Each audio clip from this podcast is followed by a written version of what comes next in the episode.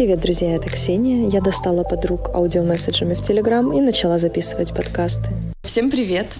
Сегодня мы записываем подкаст на абсолютно новую интересную тему. Я хочу поговорить об акциях, об облигациях, фьючерсах, индексах и других абсолютно непонятных словах. Сегодня я буду говорить не с девушкой, а впервые с мужчиной, его зовут Богдан, он живет и работает в Австралии. Скажи, пожалуйста, сколько лет и как называется твоя компания? Чем вы точно занимаетесь? Всем привет! Я тоже хотел бы в этом подкасте разобраться, что такое акции, фьючерсы, индексы и облигации. Я надеюсь, Ксюша мне это все расскажет. Отвечая на вопрос, я живу в Австралии уже э, пять с половиной лет и уже три года работаю в компании FactSet. Это американская компания, которая существует уже свыше 40 лет. У нас офис офисы в 25 странах, если я не ошибаюсь. Мы поставляем программное обеспечение и аналитические инструменты для профессионалов финансовых рынков. Это могут быть разные команды. Это инвестбанки, при том, что в инвестбанке это будут разные команды, и трейдеры, и аналитики, и директора mm-hmm. и так далее.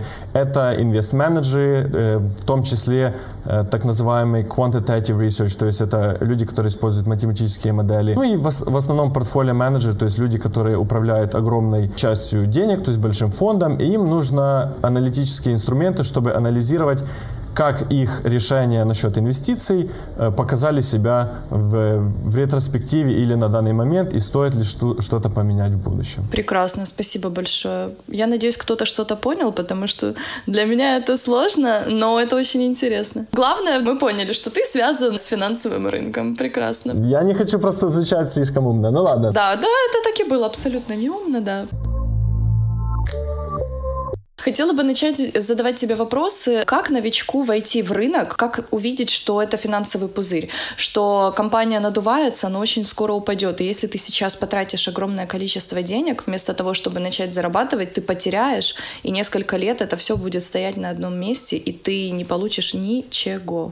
Это очень хороший вопрос, и, наверное, один из самых частых на постсоветском пространстве, потому что люди очень боятся рисковать, и, и все, что что-то новое, это все пирамида. Ну да, после пирамиды МММ, да, люди уже погорели. И как раз сейчас отличный пример, сейчас все очень сильно надувается. Просто прекрасно, что мы именно сейчас записываемся. Может быть, ты можешь на нынешнем рынке привести какой-то пример? Э, сто процентов. На самом деле, отвечая на вопрос, как новичку понять, или стоит заходить сейчас в рынок, или на рынке проблемы, нужно помнить одну истину. Я, кстати, вот вчера свое видео на YouTube закидывал на эту тему в том числе. Кто не знает, как поведет себя рынок. То есть эм, Никто никогда не знает, что будет завтра, через месяц и, или там через полтора месяца. Но есть общие тренды и общие тенденции. На финансовом рынке нужно понимать, что есть цикличность. И э, иногда бывает финансовый кризис. Обычно говорится о кризисе, когда самые крупные индексы падают больше, чем на 20%. Такое случалось в истории четыре wow. раза за последние 100 лет. И есть обычные коррекции. То есть э,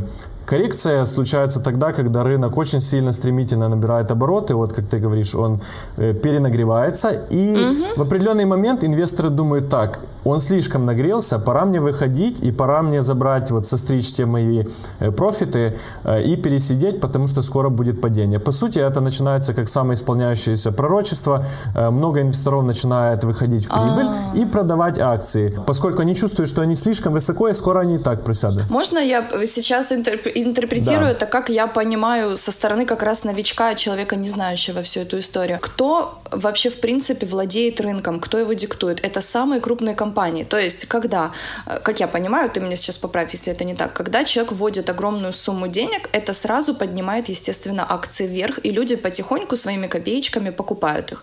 Как только он перегрелся, тот, кто выводит огромную сумму, тот его резко, сильно опускает вниз. То есть эти акции продаются, и рынок рынок падает, верно? И вот эти мелкие людишки, которые вводят свои копейки, они, получается, оказываются вот в этой яме. Грубо говоря, да. Обычно акции начинают падать после того, как угу. большое количество людей начинает их распродавать. Но также следует учитывать, что большие фонды, они хитрые, и когда они начинают трейдить через трейдеров и разные алгоритмы, они никогда не вводят просто огромную сумму за один раз. Они угу. разбивают ее на несколько кусочков, и трейдер очень аккуратно, учитывая текущий объем продаж, вводит по чуть-чуть, чтобы никто не заметил этих сигналов. Но люди все равно начинают замечать. Хорошо, и... а то, как вводит Баффет или вот эта Кетти, которая Ark Invest, Кетти Вуд, они вводят миллиарды. Как это маленькие кусочки? Никто не заметит миллиарды, это видит весь мир, и об этом пишут все. Замечают, в конце концов. Во-первых, компании должны это репортить тоже в определенные периоды времени. Форма 13F, которая обязывает mm-hmm. крупных инвесторов э, репортить, что они покупают. На самом деле, даже если это 100 миллионов долларов в один день, для некоторых акций это небольшой оборот. Их очень много покупают. Ага, то есть мы смотрим не количество денег как для живого человека, а количество денег как для акций, верно? Конечно, мы же смотрим, какой mm-hmm. оборот э, идет. Например, там посмотреть, грубо говоря, сколько сегодня торговали Apple, и там может быть просто огромные суммы, и эта сумма, она, не, ну, она будет теряться. Mm-hmm. Но в конце концов, еще немножко назад возвращаясь, вот как понять, чтобы не, не потерять деньги, там пузырь, не пузырь, на самом деле очень сильно зависит от горизонта и целей человека. Надо понимать, что на рынке всегда будет цикличность, и поскольку это работают законы спроса и предложения, постоянно будут движения вверх и вниз. Угу. Где-то больше. То есть нужно понимать, это долгосрочка, либо ты хочешь спекулировать да. временно. Сто процентов. Да? То есть, в принципе, если, если вы на долгосрок, то не надо париться, да. Отлично, спасибо большое. А если, допустим, загибая пальчики, назвать несколько факторов для, опять же, людей, которые еще только входят в систему, еще особо ее не изучили, что нужно для того, чтобы выбрать компанию? Например, прочитать вот эту форму там 13F. Есть, я знаю, какие-то финансовые показатели, в которых я абсолютно не разбираюсь, потому что я гуманитарий, но я примерно пытаюсь понять, какой у них там P на E, какие долги у компании. Я знаю, что даже если они огромные, это не влияет на выбор выбор. То есть можно брать компанию с огромными долгами. А почему? Объясни, пожалуйста. Какие финансовые показатели нужно рассмотреть? Кратко, не все, потому что я, например, не могу влазить в финансовые отчетности, я не понимаю. Для меня я по верхам смотрю. Вот какие какие верхи лучше всего брать новичку, чтобы понять, идти или не идти туда, пугаться или брать. Если человек увидит огромные долги, почему ему не стоит бояться входить. Вот давай прям по пунктикам кратко. Э, нужно смотреть вот это, вот это, вот это. И что не должно пугать? Почему ПНЕ не должно быть э, выше 20? Вся прелесть финансового рынка и финансового анализа состоит в том, что нет одного единого показателя, по которому можно смотреть. И даже нет двух-трех основных, по которым можно смотреть. А котировки, если, например, стабильно они идут прямо, либо растут, этот показатель не является важным и главным. Если они постоянно стабильно падают, э, что это? То есть это называется моментум. Э, моментум определяет на языке инвестирования движение акций за какой-то период времени. И это, это собственно, позволяет определить какой-то тренд. То есть э, по порядку. Например, если смотреть, как Уоррен Баффет говорил, какие основные показатели, которые надо учитывать, чтобы выбрать хорошую компанию, то, грубо говоря, можно разбить там, ну, на, на три основных категории. Первое, э, ну это три, это я так скажем, условно, там их можно больше, тем более он там каждые 10 лет... Туринские категории. Он здесь каждые 10 лет пытается что-то добавить в свою методологию, поэтому там, ну, интересно А-а-а. следить за этим. А, первое и самое важное, о чем он говорит, э, вы должны понимать, на чем компания зарабатывает. Вы должны понимать бизнес-модель. Почему это очень актуально сейчас? Очень много кто покупает всякие биотехнологические акции, которые разрабатывают стволовые клетки, препараты, раки и так далее. Да, да, да. Но люди не понимают, потому что, ну, в принципе, очень тяжело разобраться, если ты не работаешь в этой сфере. То есть Баффет говорит, что вам надо посидеть и разобраться, почитать вот annual reports, то есть годовая отчетность, э, сайт, угу. конференции, и посмотреть и понять, на чем компания зарабатывает, она, какой у нее продукт и так далее. Как только вы это понимаете, вы должны это сравнить также с конкурентами. Второй показатель, о котором он говорит, этот продукт, который создает компания или услуги, насколько он уникален и дает ли он конкурентное преимущество. Если он не дает конкурентное преимущество, например, добыча нефти. Есть много других компаний, которые это делают, и если нефть не отличается по своим свойствам ничем, то это, собственно, уникальность компании невысокая. Mm-hmm. Если же это какой-то высокотехнологичный продукт, который был разработан компанией, у нее есть патент, и очень тяжело его э, заменить на рынке, в таком случае, естественно, компания будет иметь преимущество. Дальше идут финансовые показатели. Но что обращает внимание Баффет, это это на а, profit margin, то есть это показатель, сколько компания зарабатывает прибыли, грубо говоря, маржа, какая прибыль из того, что она продает. И он э, говорит, что это, этот показатель должен постоянно расти с года в год. Это значит, что э, менеджмент О, знает, как управлять, э, как управлять своими расходами. То есть они могут добавлять маржу, но сохранять одни и те же расходы. Второе это free cash flow, как называется, FCF, то есть это свободный поток, Поток, денег. налички. Что это значит? Это э, сухой остаток налички, который остается в компании за вычетом всех наличных expenses, расходов. То есть вот это самый сгусток, который остается. Во многих компаниях, когда они на начальных стадиях, его нет в принципе, они работают в минус. Но со временем компания должна выходить в плюс, и этот э, free cash flow, он должен расти. Это и есть те самые недооцененные компании, которые он скупает и, в принципе, люди берут. Сто процентов. Да, они все еще идут Да. в минус. А как определить, что она недооцененная? Потому что она идет вниз, потому что она новая, потому что у нее маленький дивиденд. Я не знаю, вот э, как определить, что компания недооцененная? Это очень классный вопрос, и на самом деле на него также нет одного ответа. О чем говорит э, Баффет? Баффет говорит, что цена – это то, что вы платите за, за акцию, а ценность – это то, что вы получаете за то, что вы купили. О, круто, хорошее выражение. И в какой-то период времени цена и ценность, они должны совпасть. Если, например, грубо говоря, Tesla сейчас стоит космос денег, э, цена высокая, но, например, value ее, то есть ее ценность, э, ниже цены. Э, Поэтому считается, что э, Tesla переоценена. Но где вот этот порог, э, его как такового нет. И Баффет говорит о том, что в этом и состоит анализ проделывания домашней работы, принять для себя решение, переоценена или недооценена. Один из способов – это сравнение с конкурентами. То есть берется, например, э, 5-10 компаний из того же сектора экономики, сравнивается их э, P2E, э, Price to Earnings, а, и э, высчитывается средний показатель. Грубо говоря, например, средний по там, отрасли электромобилей, я сейчас с потолка говорю, например, э, три- 30. Да-да-да, на НИО какой-нибудь. Да, например, 30.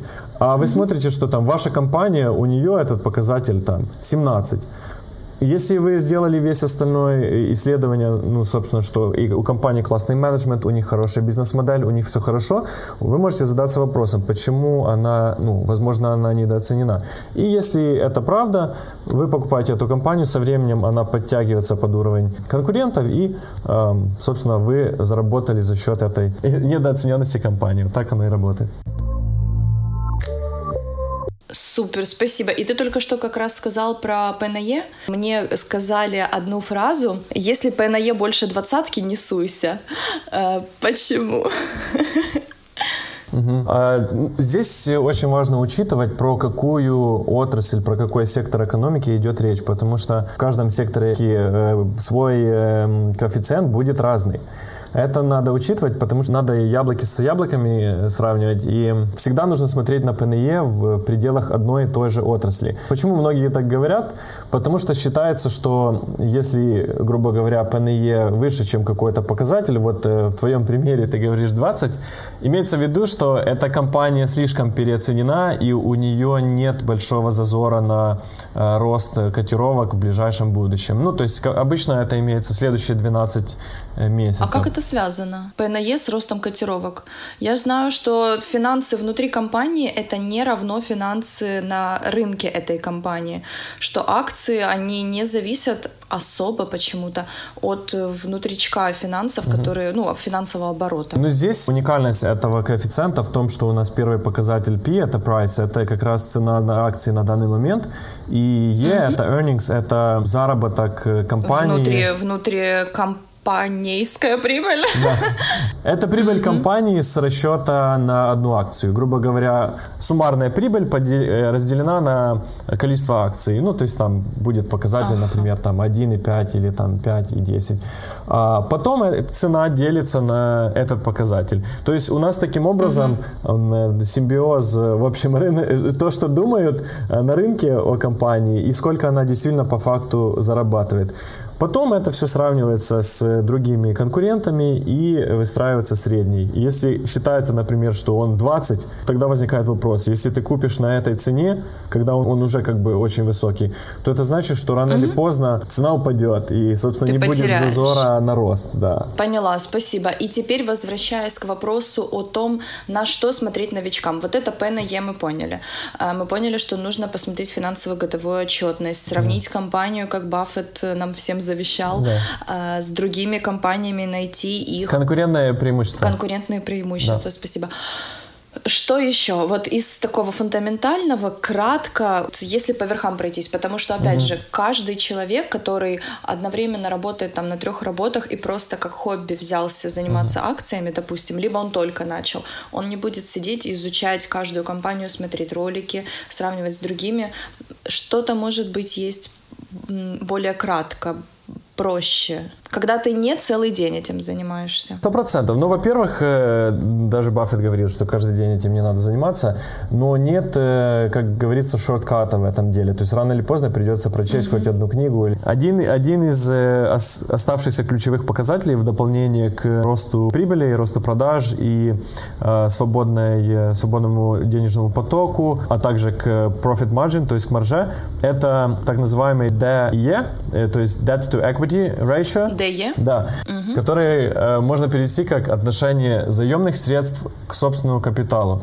Есть два основных способа, которыми компания может э, занять средства. Первый это э, долг, то есть э, пойти просто в крупный банк и взять огромный долг под э, какой-то процент. Второй это выпуск акций. То есть, остановлю тебя, то есть долг мы не должны подразумевать как что-то, что компания теряет от своей неопытности, а долг это то, что она заняла. Да, да. Чтобы инвестировать в свое будущее. Да. Супер. Это очень важно, я этого не знала. Я считала, что долг это когда ты не можешь разобраться со своей бизнес-моделью, и ты тупо теряешь. А здесь совсем по-другому. Это всё. убыток. Это не заем. Могли Да. писать заем, было бы проще для чайников, как я. Да, то есть что этот показатель значит? Поскольку у компании есть два способа эм, занять капитал для развития дальнейшего, это взять деньги в долг или выпустить дополнительные акции, инвесторы советуют смотреть, чтобы этот показатель не был, соотношение долга, то есть заемных средств, не было слишком высоким по отношению к собственному капиталу. Почему? Потому что за долг э, компания... Это чистая валовая или что такое собственный капитал? Что мы подразумеваем собственным капиталом? Это equity, то есть это э, количество акций, которые, которыми владеет компания, грубо говоря. то есть именно владеет, а не, а не выпущенных для всех третьих лиц, а именно ее личные акции. И э, почему это важно? Потому что э, компании за то, что они берут взаймы, они платят огромный э, процент, правильно? То есть э, кредитный процент. А когда мы говорим о Да. сотнях миллионах долларов, это фиксированный процент, который он довольно высокий. Поэтому одним из красных флажочков является то, что если комп- компания постоянно добирает каждый год все больше и больше долга, это значит, что она, ну, ее бизнес-модель не позволяет погасить предыдущий долг и найти альтернативные способы займа, она просто вгоняет себя в яму. Но, опять же, это только один коэффициент, его надо смотреть в общей картине. А, Еще из интересных, так бы, чтобы просто добавить, что очень часто нужно смотреть на менеджмент компании, то есть кто ей управляет. Считается, что фаундеры, то есть люди, которые основали компанию, это очень хороший показатель, поскольку они знают, у них есть видение на будущее, они, это их детище, то есть они очень сильно стараются в этом плане. Как мы поймем, что они действительно годятся для наших вложений, что нам нужно им доверять? Все фаундеры, все э, SEO Можно в личку написать. это люди в Тиндер. Да. Как можно? Понятно, что всегда есть э, зазор на ошибку. Э, То есть фаундер есть, окей, нет, э, надо просто смотреть, кто управляет компанией, смотреть, какой у них был опыт в крупных корпорациях, если у них был опыт в Силиконовой долине. Например, сейчас компания, которую я смотрю, называется Palantir. Это Я хотела о ней спросить как раз у тебя. Да-да-да. они занимаются аналитикой для большого количества данных, и они выводят, собственно, какие-то паттерны на основании огромного количества данных, которые э, им дается. Они работают очень плотно с государством, с американским правительством, с армией и так далее. У них очень крупные контракты. А недавно у них был контракт с фирмой 3M. Это одна из топовых американских э, компаний тоже. В общем, э, у них один из CEO или один из э, ключевых людей, он работал в PayPal. Да, да, да, это один из владельцев владельцев и создателей. Да, когда у людей есть такие резюме пункты по работе в э, успешных огромных корпорациях, корпорациях это очень важно. А, а также, в принципе, текучка, то есть если видно, что там CEO меняется раз в год или два раза в год, это тоже красный флажок, что что-то не так. Угу. Нужно смотреть, чтобы была стабильная команда, которая работает много лет, и у нее есть видение. А хотела, касаясь Палантира, спросить, а что ты о них думаешь? Потому что, насколько я знаю, они огромное количество денег вкидывают в маркетинг, то есть они себя рекламируют на всех возможных ресурсах, чтобы в них вкладывались. Как ты считаешь, это пирамида или они просто хотят скорее развиваться? Что это? Потому что очень непонятная компания, немножко сомнительная. Часть критики, которая летит в их сторону, это что у них очень крупные контракты с, именно с правительственными организациями, но у них mm-hmm. нет огромного присутствия в частной, в корпоративном секторе. То есть они сейчас пытаются выйти больше на площадку именно корпоративных клиентов, а не только государственных. Я считаю, что это очень классная потенциальная компания. Я не буду вдаваться в детали, надо, чтобы каждый сам анализировал и не только доверял, что другие люди говорят, но как один из примеров, да, да, э, Кэти Вуд, э, она купила Палантир на прошлой неделе и достаточно много для одного из фондов, э, которые у них есть, mm-hmm. у Арка. Все фонды Кэти Вуд за последние годы, они выросли там больше, чем на, на 200%, или большинство из них. У обожавных женщин. У человека есть видение, и они верят, что за этой компанией будущее. Я думаю, что это хороший сигнал. В том числе также плюс к контрактам многомиллионным, которые они продолжают выигрывать. Угу, отлично, спасибо. Ты очень сильно хотел, чтобы я задала вопрос по поводу дочек. Если у компании существует дочерняя компания, и они обе на рынке, зачем это происходит? Они хотят дополнительного заработка, они хотят э, построить бэкграунд, запасную платформу для отхода, если, например, крупная компания, первая, да, главная, если она начнет падать в цене, допустим, то хотя бы за счет второй они выйдут там в свой ноль, плюс или что-либо. А, как пример, будем брать гигантов типа Microsoft, Microsoft. Зачем выводить обе компании одного и того же владельца, которые занимаются одним и тем же на IPO? Давай про Microsoft. У них там кто дочка, я не помню. Skype, э, GitHub они купили недавно. Skype это дочка Microsoft? Конечно. Ух ты. А, и... Они с Teams сделали. И зачем они существуют? Они все на IPO? Они не IPO. Ну, то есть, э, почему компании покупают другие компании? Для того, чтобы открыть для себя новые горизонтали, новые вертикали в рынке, захватить рынок. Прекрасно, да-да-да. Microsoft купил э, Skype в то же время запустил свой продукт э, Microsoft Teams, который, по сути, сейчас вытеснил Skype и все остальное. То есть разные есть тактики. Иногда покупают, чтобы mm-hmm. выйти конкуренцию, иногда покупают, чтобы получить патенты и знания к технологии. Так же, как, ну вот, Facebook купил э, Instagram. И WhatsApp, по-моему, тоже. Да, то есть э, многие компании хотят стать монополистом на каком-то рынке за счет диверсификации разных продуктов. То есть они хотят увеличить влияние таким образом? Грубо говоря, да. И на рынке очень часто не подходит стратегия стоять на месте и спокойно довольствоваться ростом. Часто часто говорят... Сто процентов. Что ж ты, Безос, такой богатый, сколько тебе еще надо денег? Человека, по сути, рынок заставляет постоянно приходить к новым методологиям роста, и чтобы развивалась компания. И, как следствие, естественно, цена акций растет. То есть это как кредит. Ты не можешь остановиться, ты все нанизываешь и нанизываешь. Да, да это как в Алисе в «Стране чудес», что чтобы стоять на месте, надо двигаться, а чтобы бежать, надо бежать еще быстрее, грубо говоря. Супер, спасибо. На этой прекрасной ноте оказывается, что я была не права, и дочки не участвуют в IPO.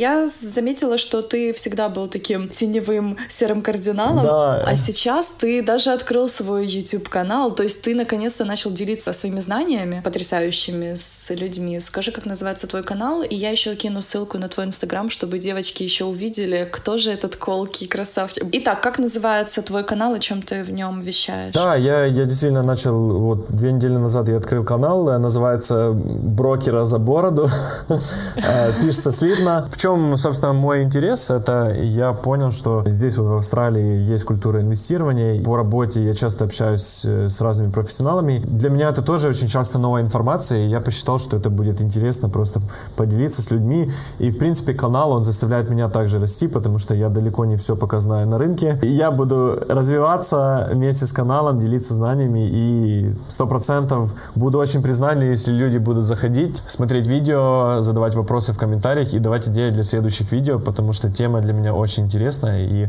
я готов трудиться, работать, и посмотрим, что с этого получится. Супер, спасибо большое. Я смотрела твои выпуски, смотрю твои истории, очень э, познавательные для себя, даже делаю скрины, чтобы потом еще раз перечитать, запомнить, овладеть информацией, так сказать.